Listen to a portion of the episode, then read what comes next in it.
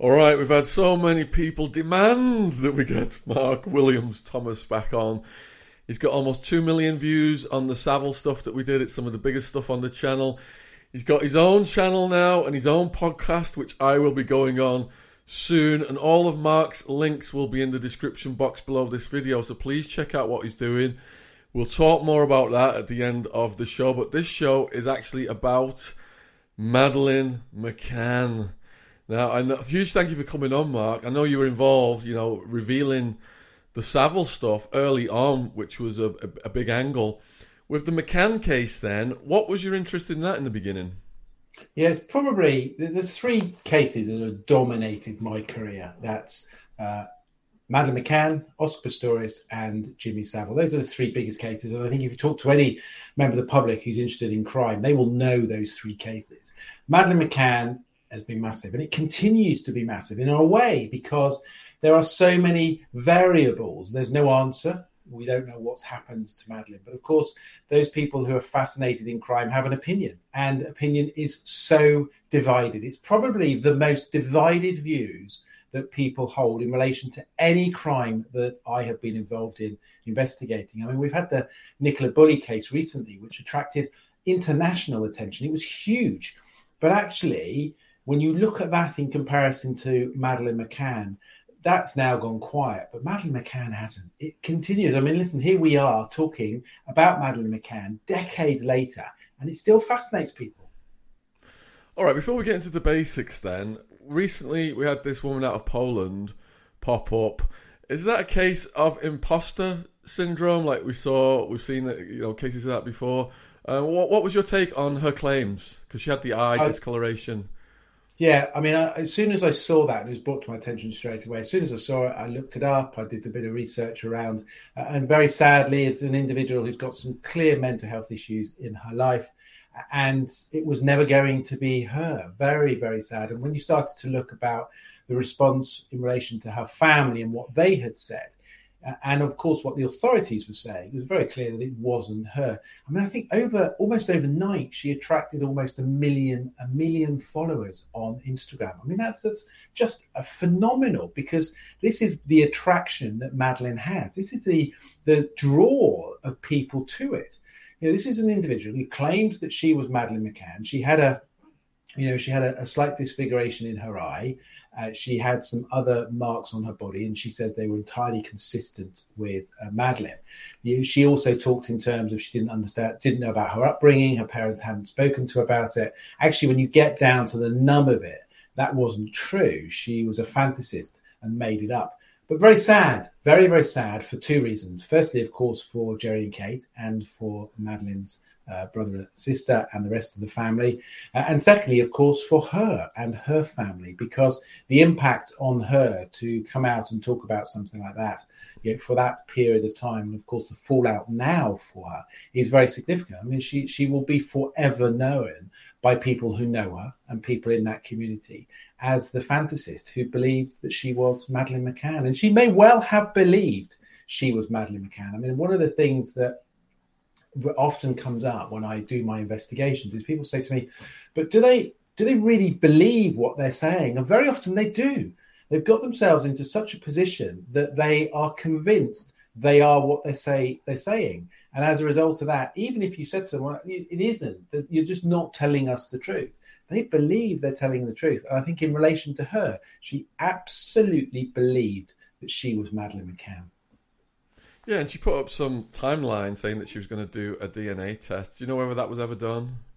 Yeah, no, I mean, the police refused to do a DNA test because the police did check backgrounds in relation to her and everything that she's saying, and very quickly realised that she was a fantasist. What she was saying wasn't true. So there was no DNA obtained. You know, that DNA is a very personal thing. They'd obviously have to cross-match that with DNA from Gerry and Kate, who were never going to cooperate with that. So that was a line that was put out that was never true. She's never going to have a DNA tested and compared in relation to that because they established that it clearly wasn't her on every other level. All right, so we've got a lot of young people on this channel, and let's just go over some of the basics then for people who are not familiar with the case. What happened on the day in question? Well, let me give you some context, and I think I passed over the initial question you asked me, is kind of like, why was I involved? So this was a story that broke on 5 Live. It broke on 5 Live in the early hours of the 4th of May. And it was picked up in the UK, having initially been highlighted by the ITV Good Morning Britain, and I think it was called in those days, because a member of the family had phoned them and said, because there was a contact there, and said, our friend's child or our relative's child had gone missing, and as a result of that, we want to bring that to the attention of you and to the public. Anyway, that then ran in the on telly, and it subsequently got picked up by all the nationals. And reason being is because the whole profile of Madeleine is one that's attractive to the media. And let's be clear about that, is that everybody has a price on their head.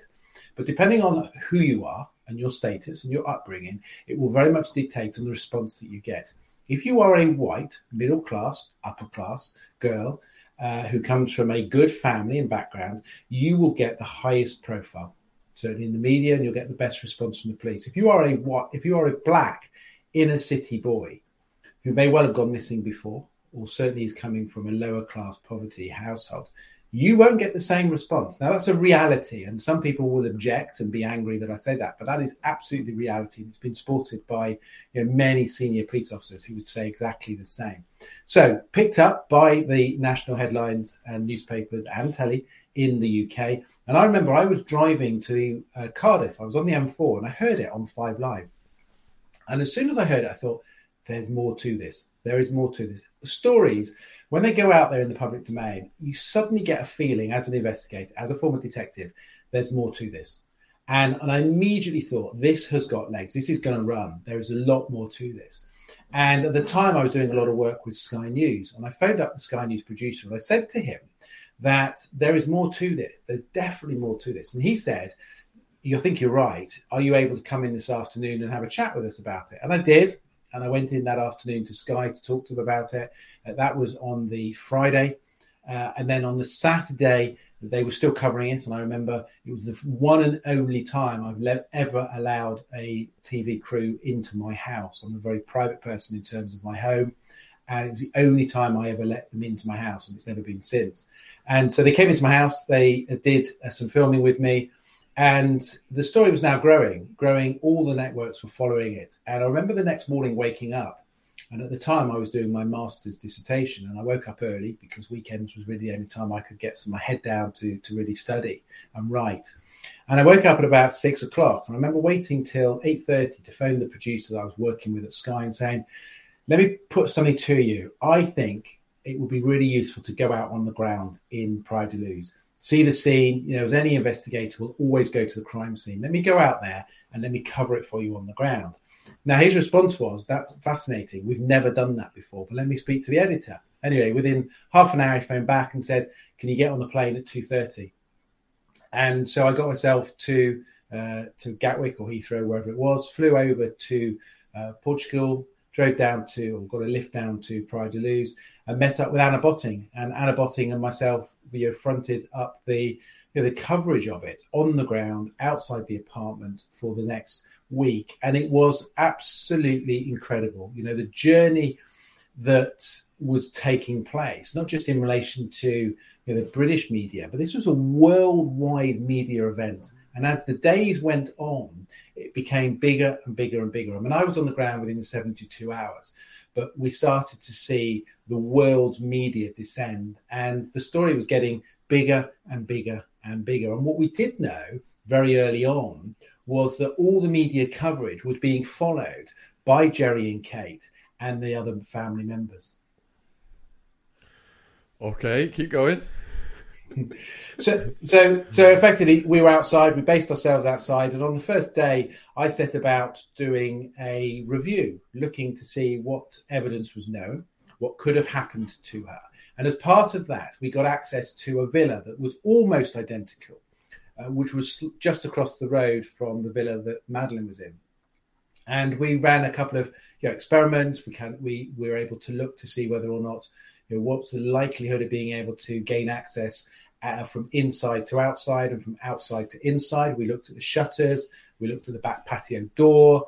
It was warm. It was really, really warm. And what we established, and through the contacts and through what was coming out now through the media, we established that the back patio door was unlocked. There was a lot of confusion over whether or not the front window was open, was unlocked, was left open, was shut. What we did know is the front door was locked. It was a very solid wooden door, and that hadn't been opened, but that was locked. So one of the things the police were focusing on, and one of the things that was being pushed out in those very early days, and we can remember looking back at some of the videos that were footage that was covered, which was showing the crime scene investigator, dusting the windows, was that the view was that the offender had gone in through the window and exited either out through the window or out through the back door. But what was really significant was that there was no disturbance in the apartment in any way at all, and they only took Madeleine. This is, of course, the account that was being given, because at this stage, the narrative was that Madeleine had done two things had happened to Madeleine. She had either wandered off or someone had abducted her. That was the narrative that was being put out there in the very early days. And what we established, we had a Portuguese interpreter with us. What we established was that the Portuguese press were every morning delivering a new line or a new piece of information. And it was quite clear, and what I established when speaking to the Portuguese interpreter, was that the Portuguese media, so the Portuguese police, were feeding the media the stories. And in fact, they did that throughout the whole of the time, really, that the story was massive. They were feeding the story. So the narrative that was being put out into the Portuguese press was the police narrative. And so every day we knew kind of where the lines of inquiry the police were following. And we did an inquiry within the apartment. And I effectively said, I think it's highly unlikely somebody has climbed into the window. But it is more likely that the back door is both the entrance and the exit in whatever manner Madeleine left, i.e. either the offender came in or Madeleine left herself. Also went and got up in a helicopter. Now, I had a massive fear of helicopters at that stage. I remember being in a helicopter as a young lad when I was in my combined cadet forces stages, and I was in a helicopter and I was absolutely petrified. I don't think I opened my eyes the whole time I was in this helicopter. So when my producer said to me, "Mark, we'd like to put you up in a helicopter over the border of Portugal and Spain and just give some commentary in relation to that." And I went, "You're having a laugh. That's not happening." I said, "There's no way I'm doing that." And they said, "Seriously, you'll be all right." And it was brilliant. I had a really long, experienced cameraman, an old timer, and he said, "Mark, listen," he said, "I get where you're coming from. You'll be fine. Just sit at the back. We'll put you at the back, not the front, and you'll be fine. I'll monitor. You'll be okay." And I thought, "Come on, you've got to pull yourself together and do this." I remember speaking to my agent and saying, "I just don't know if I can do this." She said, "No, you'll be fine. You'll be fine." Anyway, get to the helicopter, get in it, get up off the ground, start to do some filming, and I absolutely loved it. I love it now. I'm regularly flying helicopters now, and I absolutely love it. So we went up, flew over the top, landed actually right by the border of Portugal and Spain. And the reason for doing that is that I wanted to show how easy it would have been if an offender had driven off with Madeleine, and bearing in mind there was no closing of borders or anything like that, how easy and quick it would have been for them to get out of Portugal and into Spain, and then obviously go wherever they wanted with the open territories, really. But also it gave us an opportunity to look around the area from the sky and be able to look at potential locations, either deposition sites or locations where perhaps she could have wandered off from. But it also gave, obviously, a really good 3D image of that location to be able to put it into some real context. And by day 3 or 4, the view very much was that was being peddled was that this was an abduction. Now, it didn't last for very long because, as I said, the press were feeding information out there which was coming to them from the Portuguese police. And quite quickly, the narrative changed and the focus became the family, Gerry and Kate. All right, before we get to that, then let me ask you a question. So what time was her disappearance notice at, and what were her parents doing prior to the noticing of the disappearance? So the timescales, we can't be certain on timescales. What we do know is that Madeleine was put to bed when Gerry, in the apartment when Gerry and Kate and the other family members all went to an area which was called the Tapas Bar, which was in essence within the same resort, but not accessible by a straight path from the bedroom or the apartment to where the Tapas Bar is. So to try and give it in context in a visual way so that your listeners can understand it, is what basically happens is that you've got the apartment block, and when you come out the back of the apartment block, it takes you down some steps onto a footpath. That footpath runs along a road, which is outside the apartment. You then go down that apartment block and you have to then turn right into the apartment through an opening, which would take you back into the apartment complex. So in order to move from the apartment where Madeleine was sleeping and to go and meet her parents who were in the Tapas Bar, you had to go out of the compound, onto the public road, back into the compound to go and see them. They were some distance of probably 60 to 80 yards away. There was no line of sight. And by line of sight, what I mean is that sat at the Tapas Bar, you couldn't see anybody that came or went from the back of the apartment. So anybody could have walked up there and they wouldn't be seen. There wasn't a clear line of sight. So what happens is Sean, Amelie's and Madeleine are put to bed. Gerry and Kate go over to the Tapas Bar, leaving them asleep. Nobody else with them. There's no adults there. And leaving the back door slightly ajar. The reason being is it's very hot and they were trying to allow some kind of airflow through that apartment. They hadn't taken up the offer of babysitters. And what we do know in the days prior to Madeleine's disappearance is that Sean and Amelie's had woken up on occasions crying. And that had been heard by a neighbour who had heard the children crying. And so Gerry and Kate are at the Tapas Bar. Now, there was an agreement amongst their friends, and there was a group that went together. There was an agreement amongst the friends that they would check on each other's children. So they would go back at different periods of time and check on each other's children. There was a check that was done by one of the family members, which was, again, around about 8:30, 9:00, something like that. And the view was that that Madeleine was in bed. Now, at no stage did anybody, and a friend checked as well as Gerry says he checked, at no stage did anybody actually go into the room and actually physically check that they were in there. And in fact, Gerry's statement himself is slightly confusing because he talks in terms of going and checking, but then he also talks in terms of listening at the patio door or at the door of the bedroom without going in. So slight confusion in terms of what actually did happen. But suffice to say, nobody saw Gerry, nobody saw Madeleine from the period of time that Madeleine was put down. Nobody independently did, put down, and the alarm was raised. Now, the alarm was raised somewhere of time around 10:00 when Kate goes back and identifies that Madeleine is not in bed. The only things that were missing was her cat, from the bed was Madeleine. Her cuddle cat was there, which is kind of like her little teddy bear. That was still in the bed, but Madeleine had gone. And then the alarm was raised, and the result was that the local police turned up initially. Local police over there have very little crime experience, don't really know what they're doing. They're more local issues. And they very quickly called in the PJs, but they had to come to the kind of like the crime investigation police. But they had to come from, I think it was from Lisbon, but they certainly weren't in the locality. It took them a couple of hours to arrive.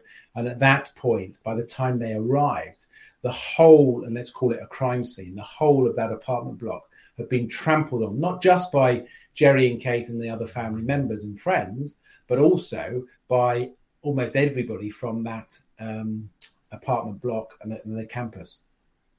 How common was the practice of leaving kids unattended in that complex like that, with a door ajar and etc.? Well, I don't know how common it was, but for them, they felt comfortable with doing that. They felt that it was safe. They decided that they weren't going to take advantage of the babysitting offering service. What is interesting with regards to Gerry and Kate is that they took three children, under 5, and they did have no buggy. They took no buggy with them.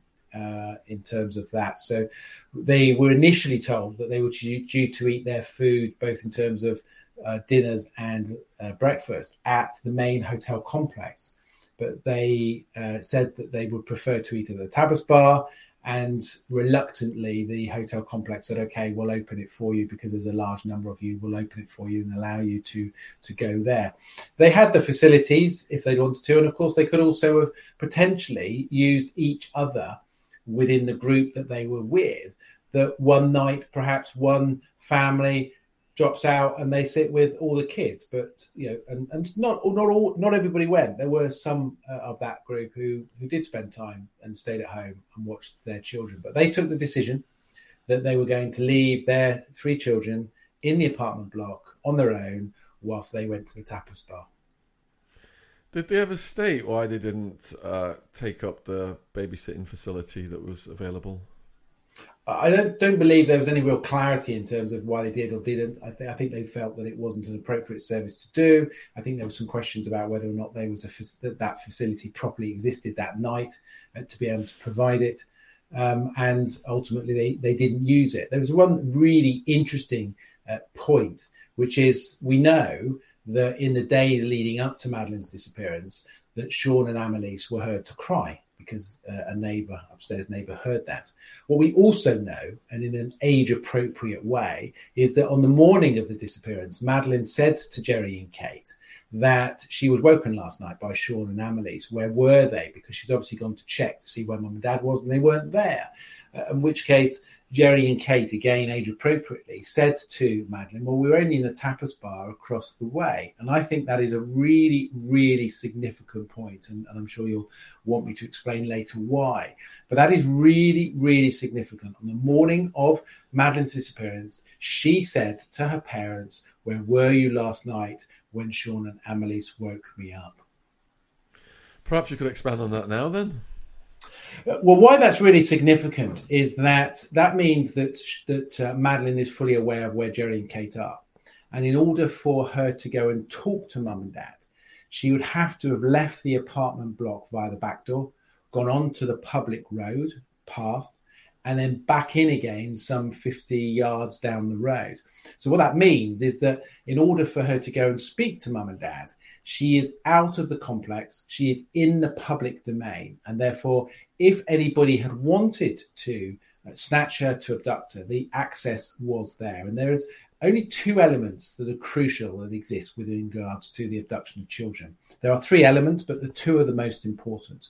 That is access, opportunity, and motivation. Now, motivation is different to everybody. If it's in relation to the abduction of a child, it may well be sexual, it may well be power, control, you know, all of those issues. But actually, motivation from an investigator's point of view doesn't help you when you're starting to investigate. Yes, down the road, you know, once you've caught your offender, it can be very interesting to find out where the motivation sits. But at the initial period of any investigation, it's about access and opportunity. What is the access in order to commit your crime? And what is the opportunity? Okay, so let's look at both of those. In order for her to be abducted, she goes out of the apartment block and onto a public road. Offenders, where the child is unknown to them, it is almost unheard of that they will go into an apartment block and abduct a child. It is almost unheard of. It's certainly never happened in the UK, and it's very rare to have happened around the world. So you could almost with certainty rule out that the offender entered the apartment to abduct her. But she's now on the public road. And what we do know from experience in relation to child abductions is that they are predatory and they are opportunistic. And by that I mean they're not planned in terms of who the victim is. Yes, they plan to abduct a child, but not a specific child. And when we look at two of the most high-profile cases, and that is Genette Tate in 1978 in the West Country, and Sarah Payne in relation to in Surrey in Roy Whiting. So what happens is Roy Whiting, a known abductor, he'd abducted a child previously, had a custodial sentence but was released. That morning, he set out to abduct a child, not Sarah Payne. He had no idea who he was going to abduct. He drives down to the south of England, and whilst he is there, he is beside a field and he sees Sarah Payne. Now, Sarah Payne happened to be walking with her parents and her brother. Sarah walks some distance away from her parents and brother through a hole in the fence, and Roy Whiting abducts her.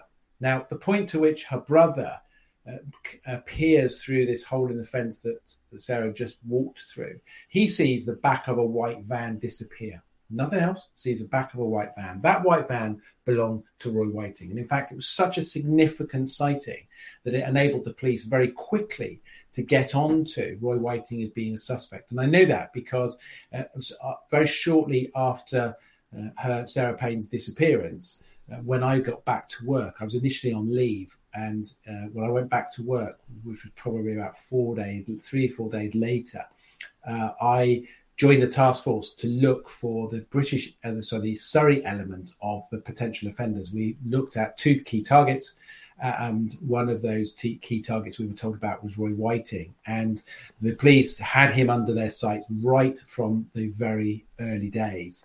We looked at another possible suspect. So they had him, and Roy Whiting didn't set out to abduct Sarah Payne. She just happened to be in the wrong place at the wrong time. And then look at Genette Tate. Genette Tate is out delivering newspapers with some friends. She cycled down a hill, and when she gets to the bottom of the hill, she is abducted. A short distance behind her are her friends. And by the time they get over the top of the hill and get to the bottom of it, she's gone. Her bike is on the ground and she has vanished. Her body has never been found. But Robert Black is certainly, I believe, he's now dead, was the person that abducted her and subsequently killed her. It fits his MO to an absolute T. He was never brought to justice. But the point being is that she was just a matter of seconds away from her friends. And significantly, she was never targeted that day. That wasn't a time that you could be sure that she'd be in that route in any way at all. So they're opportunistic. And I believe that's exactly what happened with Madeleine. I've written about it. It's had worldwide coverage, my opinion, in relation to this. Not everyone agrees. There'll be some that go, that makes a lot of sense. But there'll be a lot of people, of course, who are absolutely divided in that. They say, no, that's not possible in any way at all. The reality, of course, is nobody other than the offender or whoever the offender or offenders have spoken to knows what happened to Madeleine. And the reality is, of course, I don't know more than anybody else, other than I've done a very extensive review. I've been to the location. I've looked at and read all the evidence. I've spoken to all the key people involved in that. So in terms of being informed, I'm probably one of the most informed people in regards to what I believe happened to Madeleine McCann. So you said that the police turned the sights on the parents, and working in law enforcement yourself, isn't that a natural thing to do, to suspect the immediate family members? Absolutely, but they did it the wrong way round. They should have been right under the spotlight from day one. It's a terminology we use in the police, it's clear the ground from under your feet. They are the prime suspects. What we know in relation to the offences against children, and offences in relation to abduction or murder, is that it is normally someone known to the child. You know, stranger abductions, murders of children are very, very rare. And so when it does occur, the first place you look is the relatives, the family. They are your initial target. To go looking for an abductor to begin with is absolutely the wrong way, because that's the hardest thing to prove. You know, how do you start to look for an abductor? You need to build all the evidence up. You need to get everything in, all your ducks in line, and hope that they do line up. Whereas, of course, in relation to family members, we know statistically and we know evidentially that it is normally a family member who is involved in a case against a child, or certainly someone known to the child. So what mistakes did the police make? Well, they went after looking for an offender. They looking for a stranger, which is such a difficult thing to do. And I think as a result of that, they failed to do some of the really basics, which was to secure evidence at the crime scene. Yeah, that crime scene was walked upon. There was a lot of cross-contamination in that crime scene. They failed to properly secure evidence in relation to Gerry and Kate, sat down really early on and got real detail from them.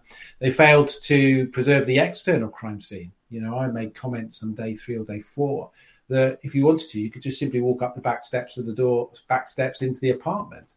There was nobody on those steps in any way at all. There was no police there, other regular presence outside the property, and also the roads. The roads weren't secured, and I know the roads weren't secured in the hours after this case came out, because I covered it, as I said, I went over there within 72 hours for Sky News, and it just so happened that whilst I was in my hotel room, and there was some coverage that I was going over there, And in my hotel room, the police officer, retired ex-police officer, found out I was staying and left a message actually on my hotel room and said, Mark, very strange. Obviously, I now live out here. You probably don't know that. And I'd worked with her previously when I did a massive investigation. She came on my came and worked with me on it.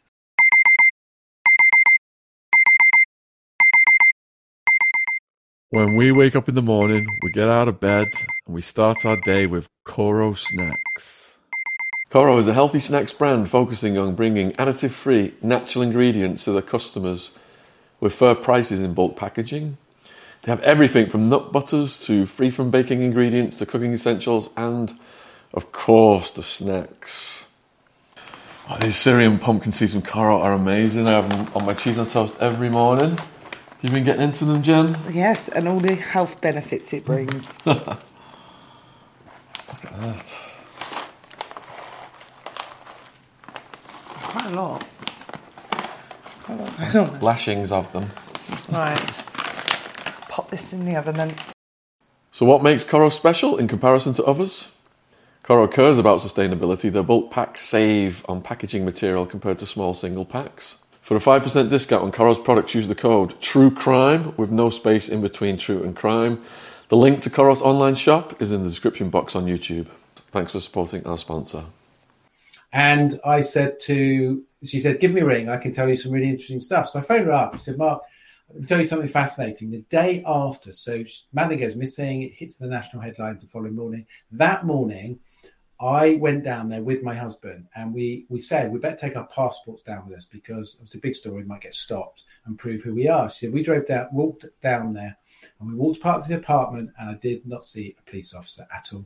And at no stage were they doing any hand-to-hand forensic searching on their hands, on their knees, none of that. And in fact, we also were able to establish that at no stage in those early days did they do any proper house-to-house. Now, that's really important because it's a very transient community. And by that, I mean people coming and going from different countries because there's lots of holiday lets there. So you might be there for a week and then disappear.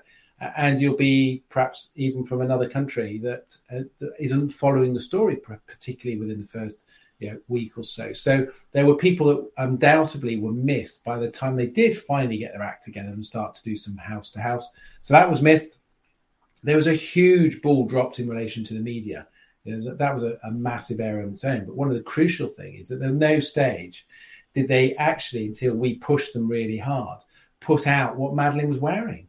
There was very little detail came out in relation to that. Very little detail about her at all. Well, how is it that you're going to be able to identify who this young person is if you're not going to give some specifics about what she was wearing, those types of elements. So it was really poorly handled and none more so than the first press conference. I mean, I went to the first press conference I refer to it now as a Joe 90 moment. I talk about it in my Hunting Killers book, but it's like a Joe 90 moment where I basically say, on this top desk was the Navy, the Army and the police. The police officer actually wasn't in uniform, but the Army and the Navy guy were there.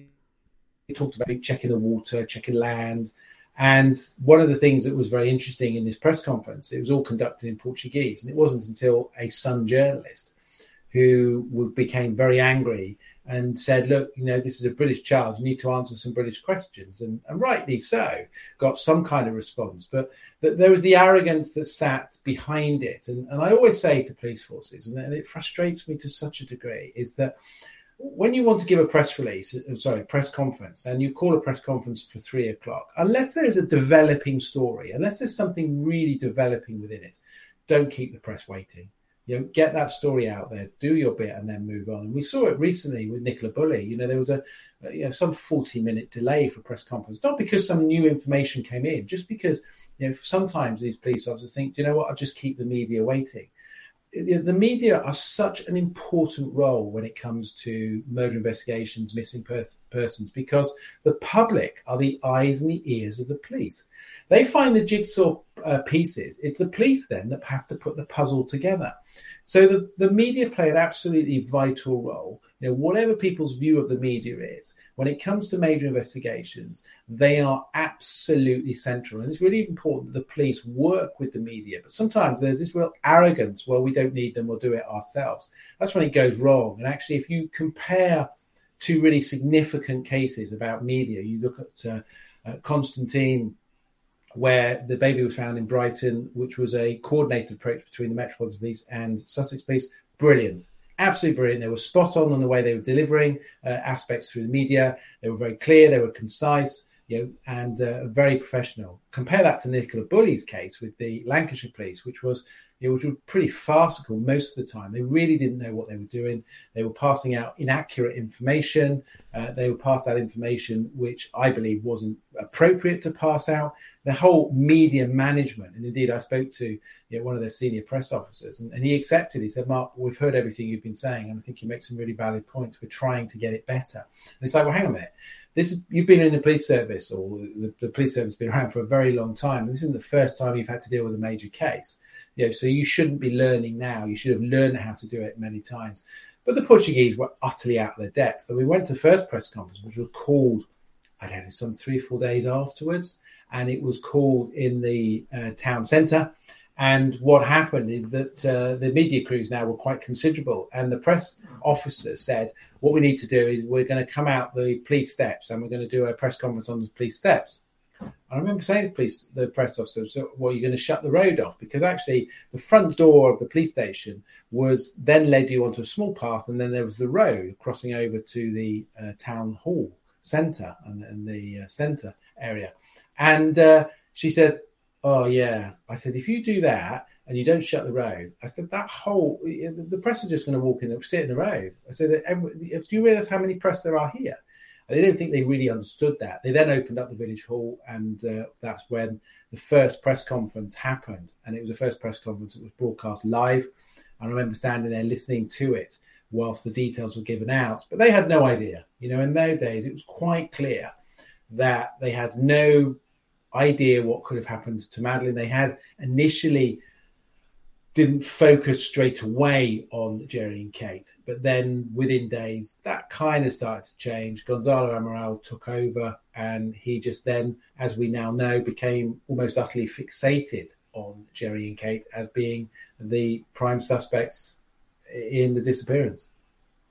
So the parents have been criticised about the way they reacted in the aftermath, in the immediate days.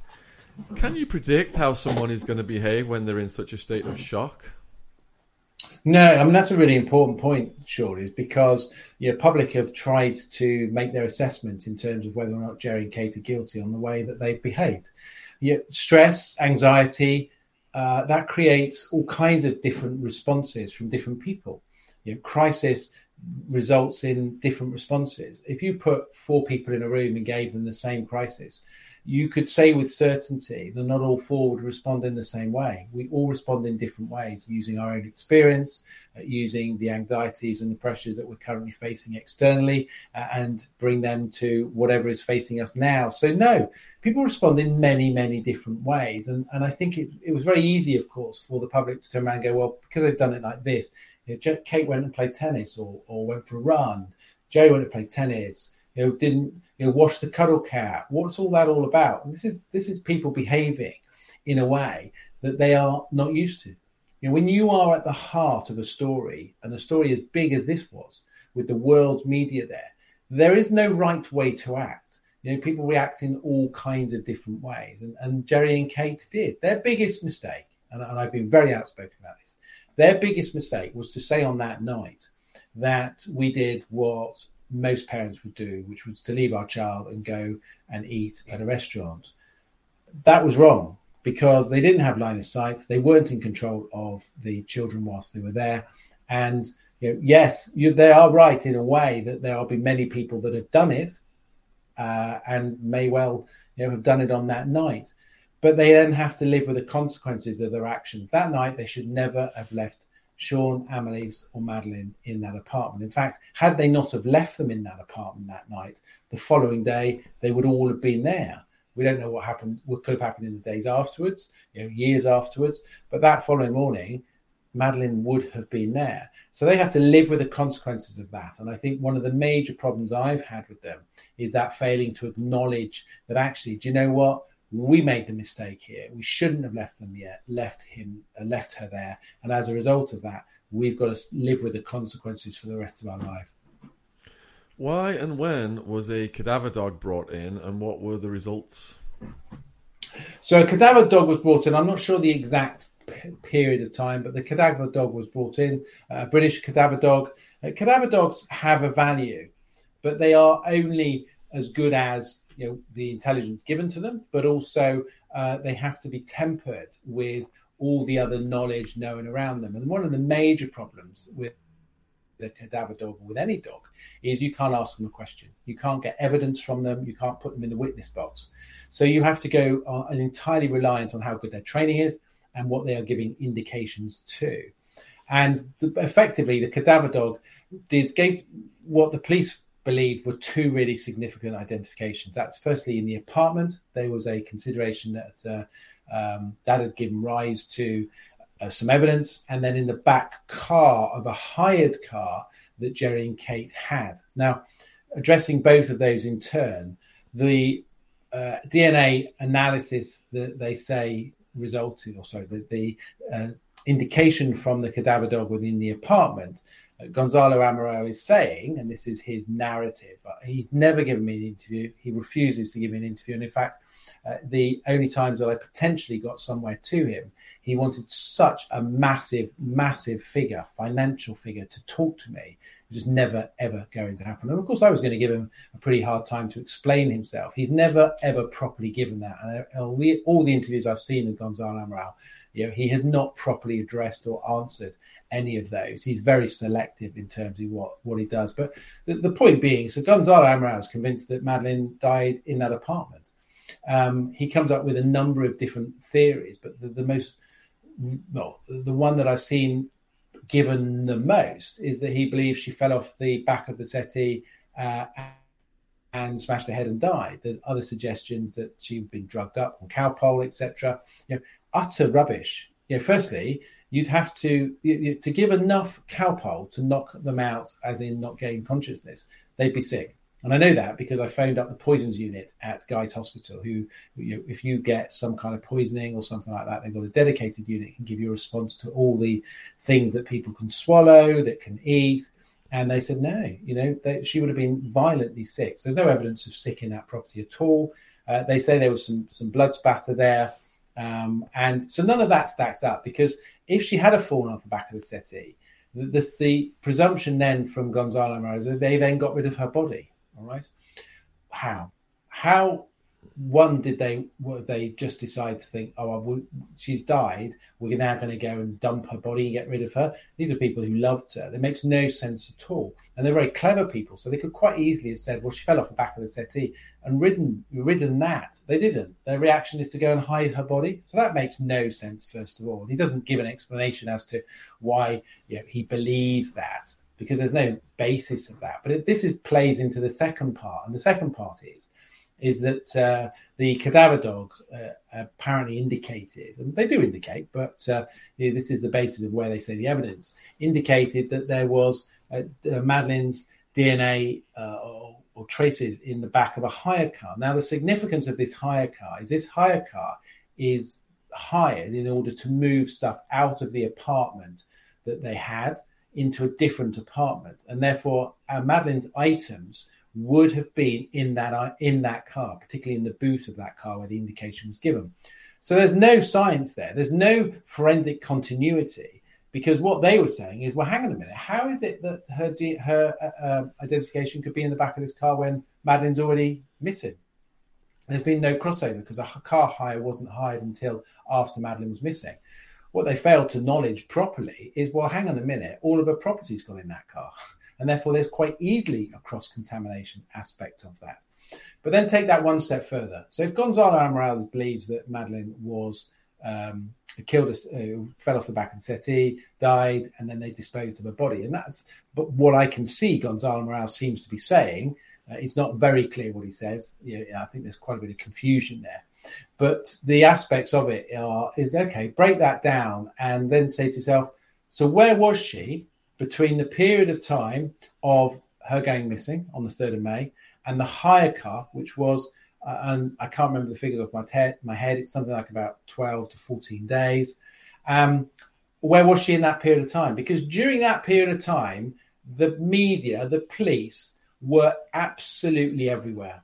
You know, there was no way that Gerry and Kate could do anything without falling under the public spotlight. There's no way to do anything. So the suggestion that Madeleine was kept for a period of time, then she was put in the back of the car, which was why the cadaver dogs gave an indication, and then go and dispose of elsewhere, is absolutely ridiculous. It makes no sense. If you apply logic to it, and sadly there's a lot of people involved in Madeleine McCann who don't see logic, but if you apply logic to it, it tells you, well, that doesn't make any sense, because where was her body for that period of time, then to be dug up or got under the biggest spotlight.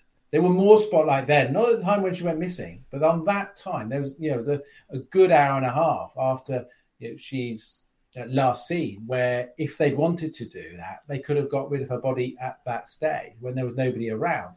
To suggest that they went at the height of the publicity, under greatest scrutiny, got her body, put it in the back of the car, a hire car that the police knew they had, and then disposed of her body, makes absolutely no sense at all. And he's saying the car was hired after she went missing to move stuff out of the apartment. Well, it was moved, not just to move stuff out of the apartment, because it was moved for them to get about, but it did get used to move stuff out of the apartment. But it was hired after she'd gone missing. Absolutely, yeah. Okay, and then there's all these theories that they got rid of the body, and it's not possible, is it? I mean... It makes no sense. It makes absolutely no sense. If you stay with Gonzalo Amaral's theory, which is, as I understand it, and I'd love him to correct me or tell me where his proper theory comes from, because it makes no sense, is that she fell off the back of the chair and people suggesting that she, she was she was drugged. None of that makes any sense at all, because if you follow it all through, they all fall down. Cowpole, no. Wouldn't have lost consciousness, would have been sick. Sick in the apartment, no. Get rid of the body is a natural reaction, having seen your child be killed, to just dispose of the body. The two educated people, very educated people, will just simply be able to say, well, no, this is what happened. And they're highly trained in the medical profession. They could have done all kinds of things to help her recover, whatever that was. None of that makes sense. And then to get rid of her body, or to move her body from wherever it was under the greatest spotlight that they were. At that stage, they actually had their phones being tapped as well by the Portuguese police, to not just tapped, but monitored as to where they were going. So they were doing self pattern analysis as well, to be able to show where Gerry and Kate were at any given time. And so when you look at all of that, it makes absolutely no sense that they then go and get her body, put it in a hire car. They put it in their own hire car, not someone else's. Not a hire car that they got for a day and got rid of, but they put in a hire car that they kept that whole period of time, and then go and got rid of her body. Where did they go? Oh, yeah. And that period of time when they were under full surveillance. Absolutely no sense at all. And people that, are convinced that they were involved, I'd ask them to hang a minute. Just think to yourself, run through the narrative that you think has happened, and then step back from it in an objective way, not subjective way, in an objective way, and say, is that really possible? What is it that throws the ointment into that? And when you do that, your story falls apart. And I'm sure, listen, Sean, I've come on yours. You've got a huge following. You're brilliant at what you do. You've got a huge following. I will receive hate for this. I will receive people who will be venomous to me. I've had a petrol bomb sent to me about work I've done. I've had death threats. I've had child abuse material sent to me. After I exposed Savile, someone sent me child abuse material and says, see if you can catch me. I got arrested by the police 2 days ago. They didn't get this disc.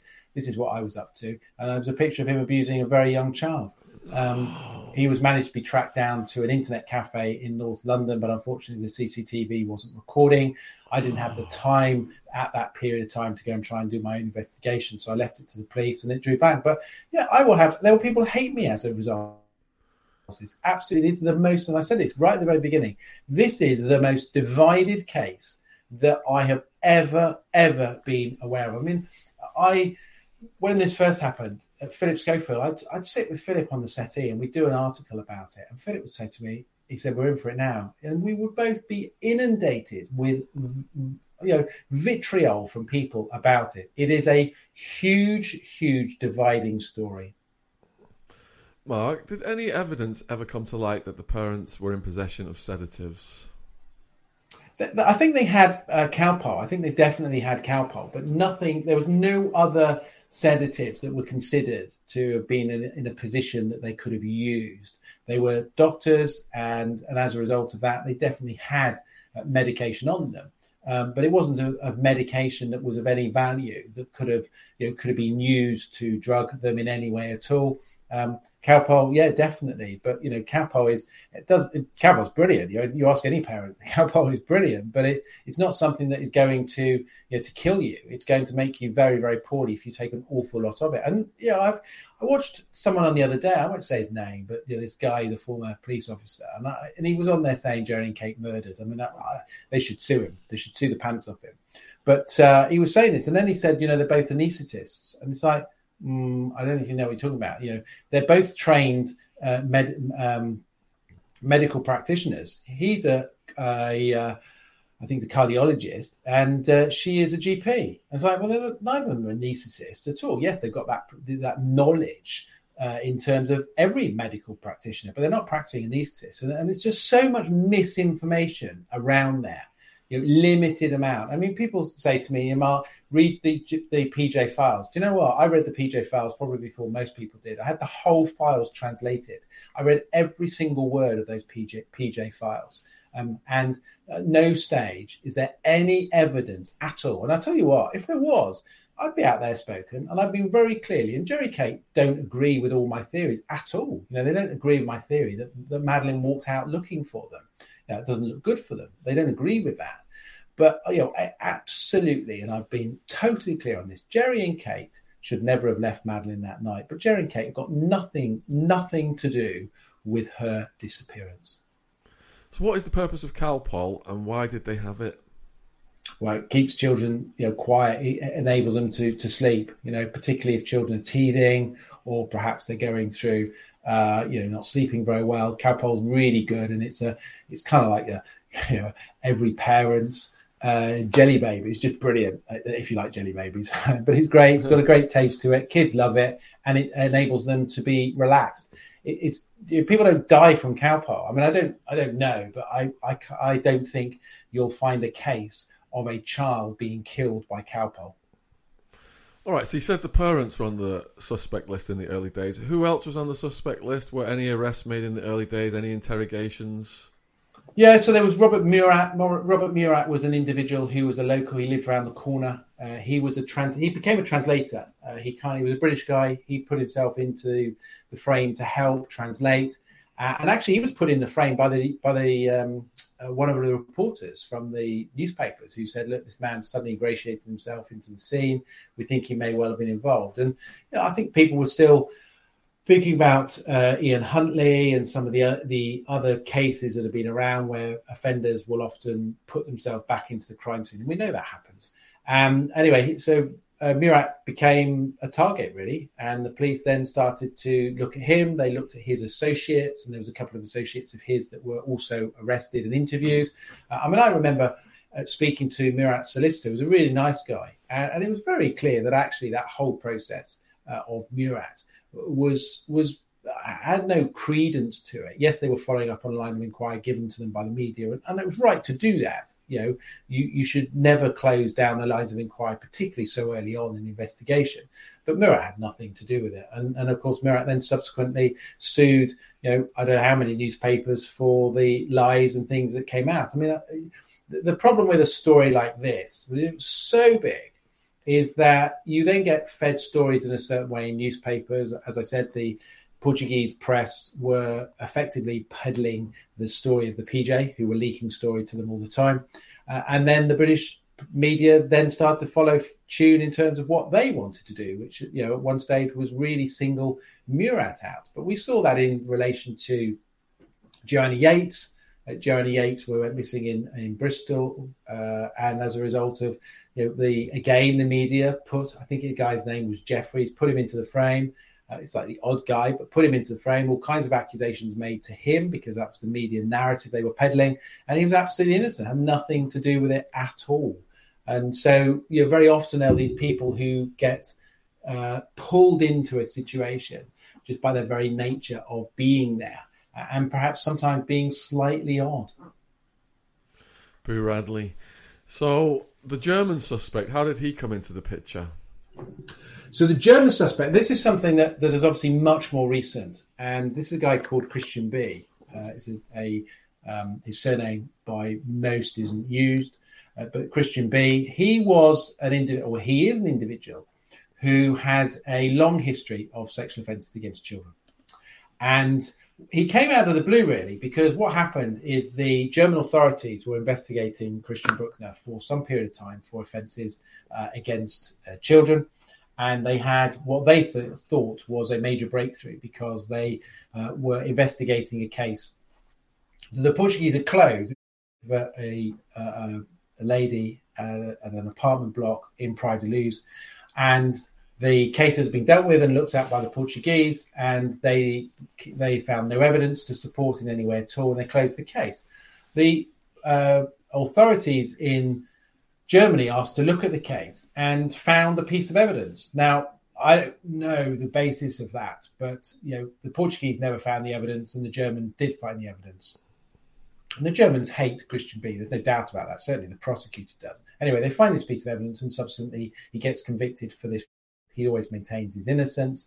And at that point, they do some further examination, and some people crawl out the woodwork, old acquaintances of him who don't like Christian B.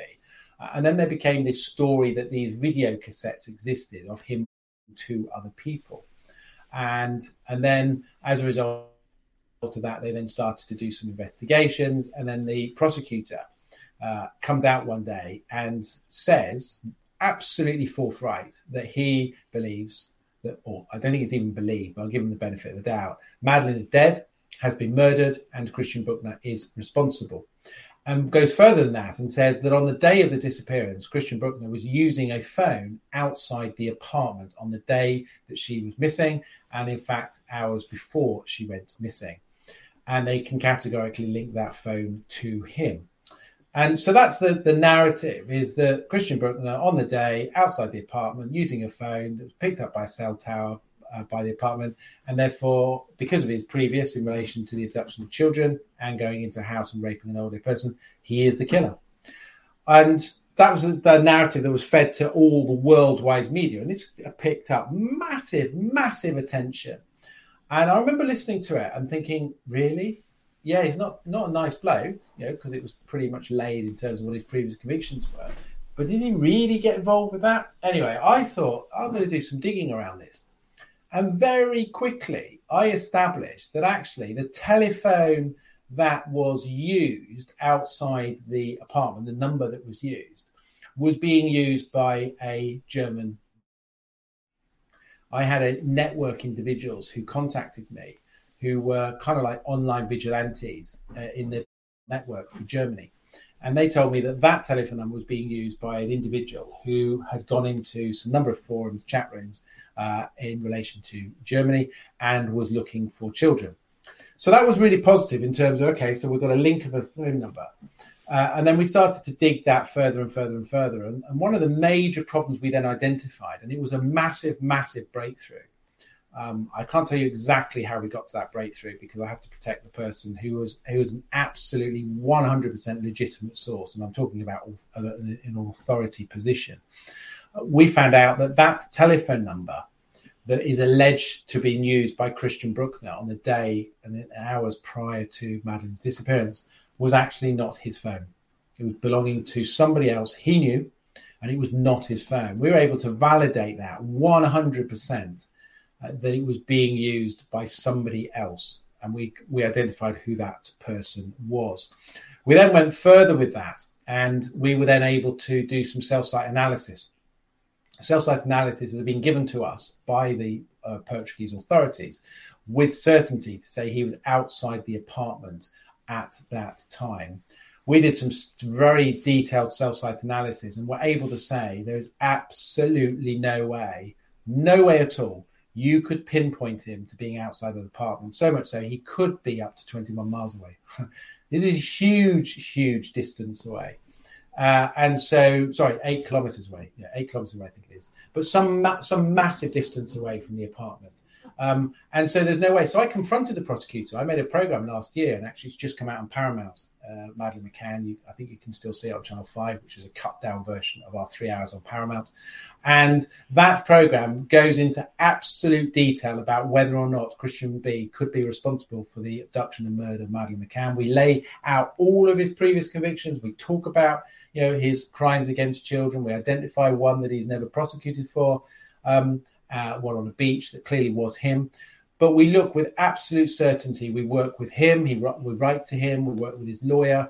And I can say with absolute certainty, when I confronted the German prosecutor, that he then started to fall apart because he accepted that they are unable to place Christian B outside the apartment on that day. And furthermore, and let me ask you this question, if you were disliked to that degree, as Christian B is, because he had all these previous convictions of offences against children, no stranger to anything. These are people that he knew, but they were sexual offences and collecting material. If you were that individual, and at that period of time, you would expect, if your telephone number is put into the public domain, there would be quite a lot of people who would phone up and say, yes, Christian B did have that telephone number. I phoned him. I've spoken to him. There's very much world's attention. One person who was known to him, who was an ex, who they'd fallen out, one person came forward and says, yes, I do remember speaking to him on the phone around that time, in the weeks privacy, not on the day, in the weeks prior to that. One person. And that is their case. Their case is built on one person, not on the day, phoning that telephone number that they can't link to Christian B because we can show that it belonged actually to somebody else and can't show that he was outside the apartment on the day. Their whole case is covered in holes, which is why years on, even though the prosecutor, German prosecutor, has very categorically said he killed Madeleine, there's no evidence. And there's no evidence because he hasn't been charged and it's not there. And I can tell you with almost certainty, you know, if this ever got to court, if this ever got to court, it'd be utterly kicked out. I'd stand up there and defend him. And I tell you what, is it about defending a horrible person? Yeah, he's vile. He's absolutely vile. But I don't believe anybody deserves to go to jail for a crime they haven't committed. And furthermore, if you put the wrong person in jail, there's someone else out there who's getting away with it. What motivated the German prosecutor to do that then? Was it attention seeking? I don't know. I mean, it's very difficult to draw that conclusion, but I think he's absolutely fixated on it. What tends to happen sometimes with senior investigating officers and politicians and prosecutors is they become fixated on their own narrative, their own hypothesis, and therefore they have to then make everything fit. He's come out in the public domain and says, Christian B's a killer and killed Madeleine. He's now got to make all the evidence fit. When I come along and show him and say, it doesn't work, it doesn't fit, got a major problem there. And I think that major problem is where he's now. He's been, he disagrees. He's been said some quite strong things about me in the media, and I've said them about him. He's wrong. He's utterly wrong, which is why Christian B will never get charged with Madeleine's murder. So in the interlude before Christian B, were there any other suspects? There were other people that could potentially have come into the frame as far as, you know, potential offenders go, who are sex offenders. They looked at a lot of them. They were able to rule them all out. There were no real other suspects. I mean, this is what happened, is that in the early days, there was a couple. There was Murat. There was a few other people who were arrested who were linked to Murat. And then it quickly changed to Gerry and Kate. And since that point in time, you know, Gerry and Kate have been the absolute fixation of the Portuguese police. The Portuguese police have been fixated at Gerry and Kate. And then, of course, we've had the German Christian B put into the frame. I mean, the Christian B, the Portuguese and the British police, they've been non-committal. They've said nothing. but they don't believe that Christian B is responsible. I mean, the British police still treating this as a missing person inquiry. The Germans are telling them that Madeleine's been murdered by Christian B. Well, if they were joined up talking, then the British would be saying what the Germans are saying. They're not. I mean, there was a huge fallout between them. Relationships are better now, but they're not coming from the same area at all. The Germans have gone out completely on a limb in relation to this by a prosecutor who has been very, if I'm nice to him, he's been very unfortunate in his translation and the fact that he hasn't been entirely clear. And if I'm not being nice to him, he's been quite mischievous in terms of the information he's given out. So I watched a documentary about these investigators that were brought in and they uncovered this ring. I'm going to refer to these people as adults attracted to kids because YouTube has the problem with the P word. So there was a ring of these adults attracted to kids. Online photographs were found and they couldn't find Madeleine, but they did find some kids and found the mums and told the mums, look, here's where your kid ended up. And it was absolutely heartbreaking to see it. Do you think that is a possible outcome of this case? No, and I'll tell you why. Madeleine is the highest recognised individual in the world. She has some real uniqueness about her. Obviously, we've talked in terms of her eye. I believe, very sadly, and evidence tells us this, you know, the FBI are probably the leading experts in relation to child abductions. They've done the best research. They've got the highest cases around the world in terms of dealing with child abductions, and statistically and evidence would tell us that she was most probably dead within 72 hours. And her body, just be clear, you know, let's unpack that slightly. Her body's never been found. There's never been any images found of her. We did a lot of work around the dark web in terms of images, and we got talking to a lot of people, or a number of people who were talking about her in the time after her disappearance. They're basically saying, you know, these pictures have never turned up of her. They are gold dust if they did. Someone sitting on a treasure trove. And then there was other comments around that. But the reality is if she'd have been alive and her photographs would have been taken to her. So if she had been taken by an offender who has a predilection in that fashion, they would have taken video or photograph of them because they collect obsessively. They would most probably then look to share it either in a commercial value or a free value, and they would have appeared. Nothing, absolutely zero, has appeared in relation to her on anything on the internet, dark web or open source. So earlier on, you theorised that she walked out on the street then. Do you think an opportunist just snatched her? And if so, would the opportunist have took her as far away as possible, as fast as possible to avoid the police? Yeah, I think that's probably right. I mean, how quick they made away from the area. You can get away from that Praia da Luz very quickly. It's a very transient community, so there's people around that area. You know, nobody... You come in there for a day, disappear, come in for a couple of hours, disappear, or stay there for a couple of weeks. You know, you've got such a variety of people there. That road that the individual drove down did have CCTV, but on that day didn't work. Interestingly enough, when I went down there, 72 hours afterwards, I went to see the owner of like a store, and there's a CCTV camera that points right up the pavement, right up towards the top of the apartment exit, the back door.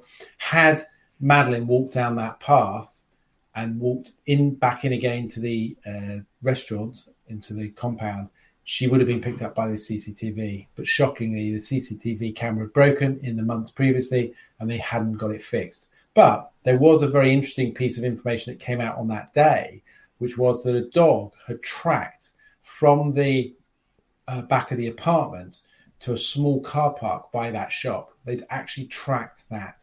So... you know, that's right or wrong, but there was a tracking in terms of a dog from that apartment down to the back, and that tracking was done. You know, I don't know whether it was done with an item of clothing, but it was certainly done in relation to the best way they felt they could do it at the time. So, did an offender have a car there? Was an offender driving past? I don't know, but it's all about speed of exit, really. You get away from that place very, very quickly. No one would stop you. No one would talk to you, and there was no. You know, there's more now, but there was no CCTV in that area that was working at the time, or that was even there, actually. So if a kid were abducted in that fashion in that area, is the likelihood then that the body would have ultimately been buried? Well, the body's not been found, and so that would suggest that the manner in which of the disposal is such a way that the body, hasn't resurfaced. So that could be one of two things, really, either on land or in water. Don't forget they were right by the sea there. So that, if you want to dispose of a body, the sea is very good at that. It takes its secrets with it. So you could have disposed there, but equally you could have gone to the land. You could have, I don't like talking in too bad of terms because, they could have disposed of the body either buried or even set fire to. Okay, just a couple of general questions then before we wrap this up. We had Gary Glitter in the news recently, and the public's outraged, that he's back out there and he's on the dark web. Do you think that the justice system, when it comes to people who are attracted to kids, do you think that the justice system is too soft? Yeah, I do. I mean, his fellow inmates absolutely shot Glitter. So his fellow inmates were aware of what he was doing. And it's the inmates that then reported that to the press, and the press that then got him and managed to get him exposed and got back in jail. Hope you're enjoying this podcast. There's a word from our sponsor, Rocket Money. The other day, I had to cancel 3 Amazon Prime memberships. I had a personal on the UK Amazon, US Amazon, company account, US Amazon, UK Amazon. Do you understand how hard it is to cancel these bloody things? That's why Rocket Money makes these things so much easier, formerly known as Truebill. The app shows all your subscriptions in one place and cancels what you don't want for you. Rocket Money can even find subscriptions you didn't know you were paying for. Just like with me, with my 4 Amazon Prime memberships, you may find out you've been at least double charged for a subscription. To cancel a subscription, all you've got to do is press cancel, and Rocket Money takes care of the rest. Get rid of useless subscriptions with Rocket Money now. Go to rocketmoney.com/Sean, S-H-A-U-N.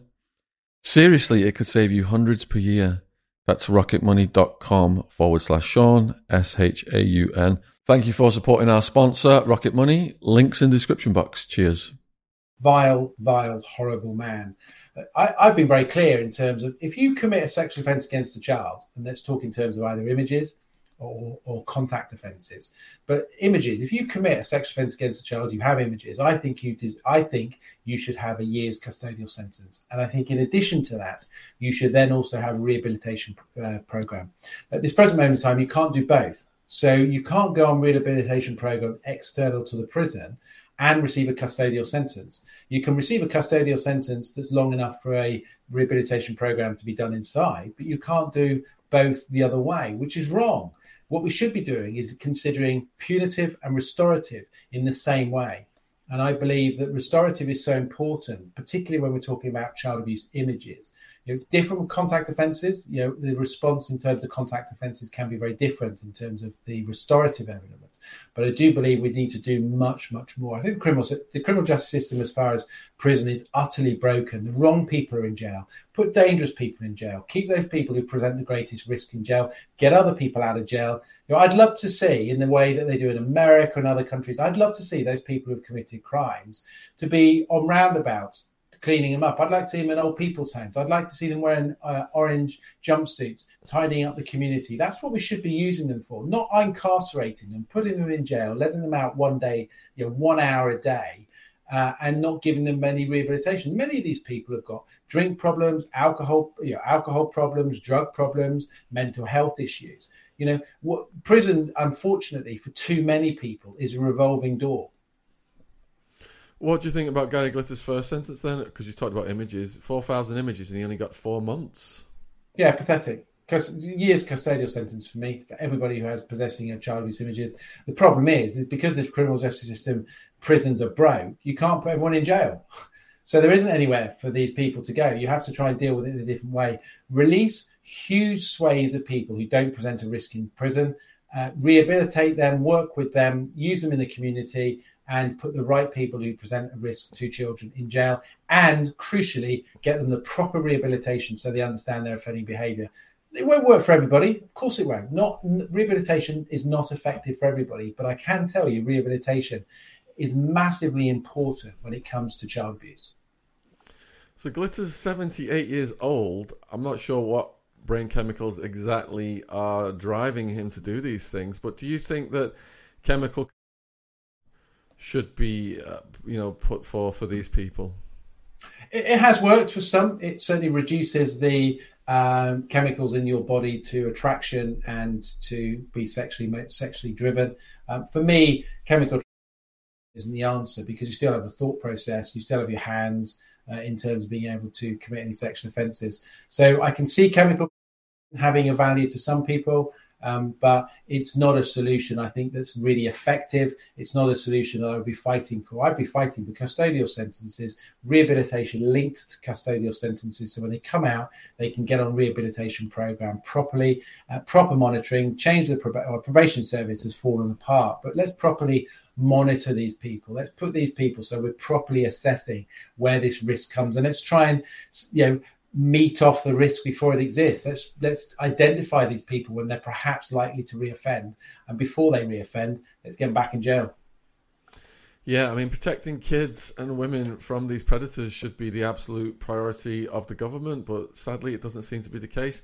All right, so you've been on tour and now you've got a podcast, you've got a YouTube channel. Do you want to tell the viewers about that? Yeah, so I'm the investigations editor for NewsQuest. NewsQuest is the largest regional newspaper. I came on board just over 6 months ago. They reached out to me and said, we want to set up a new investigations team. We want to do crime. We want to feature some of the biggest cases. And I've come on board and we've slowly worked with the rest of the team. And we've got a brilliant output now. So we've got a platform, NewsQuest Investigates, on YouTube. We've got our content there of programs we're making. So we make fairly long form, 15, 20-minute programs of some of the biggest cases, looking at the new evidence. We also have a podcast platform, which is NewsQuest Investigate, which is Ask Mark. And I go and speak to some of the highest profile people, both in terms of people, cases, investigators, crimes. Sean, as well as you are, you're coming on and you're going to talk to me, and we're going to get to some nub of kind of like you. We're going to turn the table. So I'm going to be asking you the questions and I'm really looking forward to it. You're coming on next week. But yeah, check it out. Please go and have a look. And I think you'll find it quite fascinating. I mean, I have a very, very clear way in which I work. We've talked a lot, you and I, Sean, over the years, haven't we? I have a very clear way I work. Not everyone agrees with me, but I come with experience. I come with a very level-headed in terms of how I present things. And I would always say to people is that you don't have to agree with me, but just listen to what I'm saying. You can keep your own view at the end of the day, but you never know what I'm saying to you might ring true. And you might think to yourself, do you know what? Maybe I'm not right. The other thing is, Mark, we learn the most from the people we don't agree with. We do. Listen, challenge is brilliant. I think those people that want you to always agree with them, I don't play that game. And I'm always there. If someone says to me, yeah, but I think it's this, and I go, oh, you know what, actually, you've probably got a point there or something. I will always look to see whether I've got it right. I'm constantly reevaluating. I'm the biggest critic of my own work. I will look at things. I'm a total perfectionist. I look at things and think, do you know what? Could I have done that better? Is there a different way of doing that? And I constantly reflect. One of the biggest challenges that we have in society is those people who are unprepared to listen. Those people who will say, there's white paint in a tin when it says black, and it is clearly black.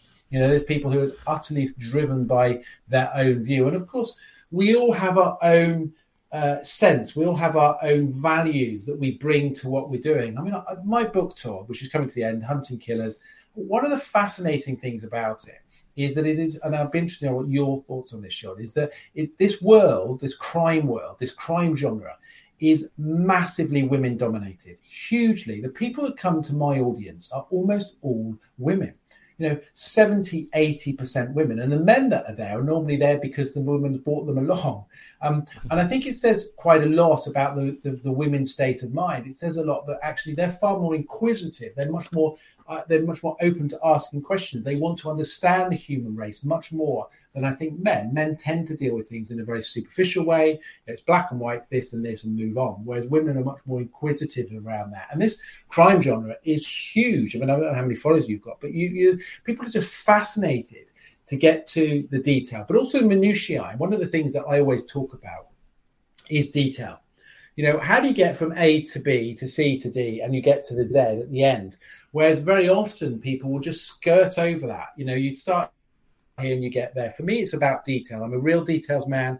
I'm a real accuracy man, you know, in a way, sometimes, you know, slightly autistic in a way, because I think that enables me to look at something in a way that perhaps other people don't see it. And I don't accept failure. You know, for me, it's about getting the end result. But I also acknowledge that sometimes you have to put the pen down, walk away for a while and come back and pick it up again. And sometimes you'll see something very different. And I give this, when I talk to investigators who are learning, to detectives, I always say to them, there is nothing wrong. And actually, it's really important is if you're dealing with a case, just take some time away, put it down for a period of time, come back to it and look at it with a new, fresh pair of eyes. And it's amazing what you'll see. Other avenues will open up. Other opportunities will open up. You put a brick wall in front of me and I'll find a way around that brick wall. Final question, Mark. What are you watching on Netflix? Do you know what? That's probably the first time I can't probably tell you, because my life at the moment is utterly bonkers. I am on tour. I'm making 2 programs. No, I don't know. But I tell you what, the last thing that I did watch, so there are 2 things, actually it's not Netflix, there's 2 things that I loved recently. That was Happy Valley. Brilliant. Just love it. Gentle, soft, but great storyline. And Unforgotten on ITV. I love that. I think I just love him. I think he's brilliant. I just 2 great programs. But yeah, when I get a little bit of downtime, which I don't know when that's going to be, but when I get a little bit of downtime, I do love binging Netflix. But I haven't got anything on the run at the moment. I think you need nice soft storylines to counteract all the dark energy from everything else you're doing. Well, it is a dark life. Yeah, huge thank you for spending so much time with us, Mark, and for the viewers. If you enjoyed this, please go down in the description box if you're watching it on YouTube. All of Mark's links are down there. Link for his channel, please subscribe, and I will be appearing on it soon as well, so you'll be able to get to see Mark turn the tables. So wherever you are in the world watching this, thank you. Please let us know in the comments what you thought. Like Mark said, I'm sure many of you are going to disagree with him and have your own theories. Let us know in the comments what your theory is. We're open to all opinions and theories, and that enhances our critical thinking skills to look at all the range of the theory. So thanks for watching.